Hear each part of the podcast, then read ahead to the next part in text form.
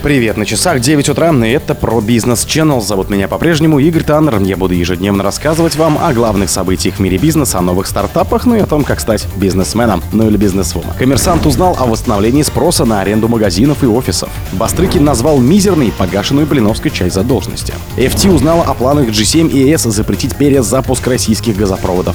Минфин предложил разрешить внеплановые проверки ювелиров.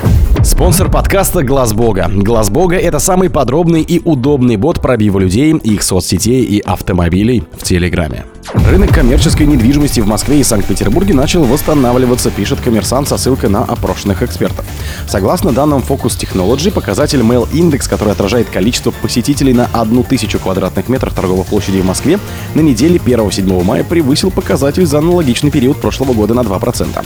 В Санкт-Петербурге на 4%. При этом разрыв с показателями докризисного 2019 года остается на уровне 26 27%. Региональный директор Департамента торговой недвижимости NF Group Евгения Хакбердиева отметила снижение доли пустующих площадей в топовых торговых центрах Москвы. Она объяснила, что на места ушедших иностранных брендов приходят международные ритейлеры, оставшиеся на российском рынке и местные компании. Старший директор CORE.XP Марина Малахатько заметила восстановление в сегменте стрит-ритейла. Замгендиректора R4S Group Ирина Буренко добавила, что сейчас активно открываются новые алкомаркеты, продуктовые магазины, заведения общепита, ювелирные и косметические магазины. В то же время, как говорит заместитель директора Департамента торговой недвижимости Nikoliers Юлия Кузнецова, на главных торговых улицах Петербурга сейчас пустуют чуть больше 10% площадей против 5% в аналогичный период прошлого года. Но опираясь на положительную динамику начала года, эксперт считает, что в дальнейшем вакантность будет снижаться.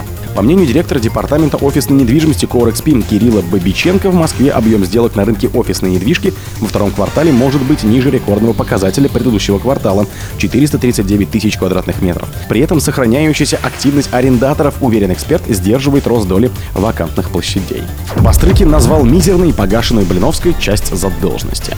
Блогер и автор марафонов желаний Елена Блиновская, против которой завели уголовное дело на неуплате налогов и отмывании денег, погасила 10 миллионов рублей задолженности из почти 919 миллионов рублей, заявил в интервью ТАСС председатель Следственного комитета России Александр Бастрыкин.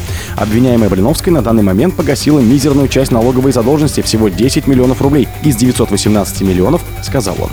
Блиновскую задержали в конце апреля недалеко от границы с Белоруссией. В отношении нее возбудили дело по части 2 статьи 198 УК РФ «Уклонение от уплаты налогов». По решению суда блогер отправлена под домашний арест, а ее счета на сотни миллионов рублей в нескольких банках по данным ТАСС арестованы. По версии следствия, Блиновский с соучастниками раздробила свой бизнес так, что ее доходы поступали на счета аффилированных юрлиц, использующих упрощенную систему налогообложения. В итоге не было уплачено НДС и НДФЛ на более чем 918 миллионов рублей.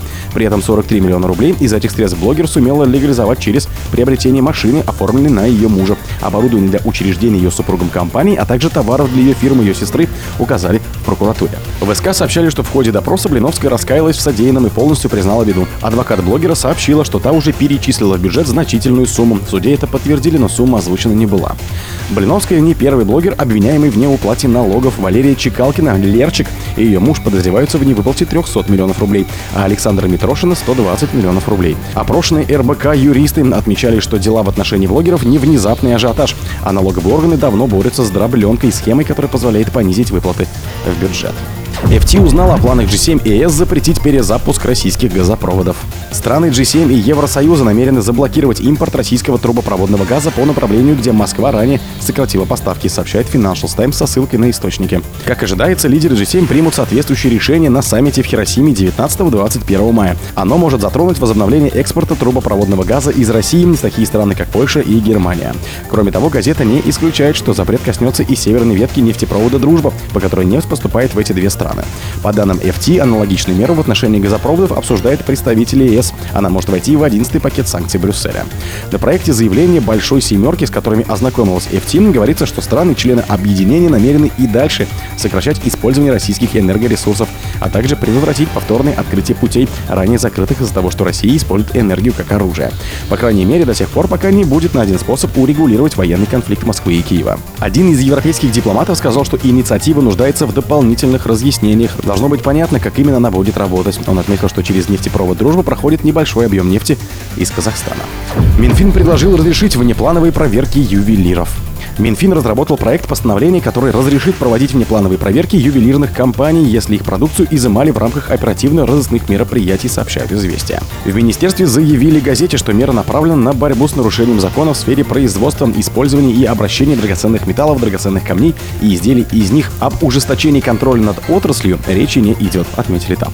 В проекте постановления ведомства говорится, что из-за действующего с 2022 года моратория на проверки для ИП малого и среднего бизнеса Федеральная палата отменила в прошлом году более сотни плановых проверок. По 83 проверкам не были заведены дела об административных правонарушениях. При этом с 21 по 22 год правоохранительные органы направили в Федеральную палату почти 95 тысяч ювелирных изделий для проведения проверки. О других событиях, но в это же время не пропустите. У микрофона был Игорь Таннер. Пока.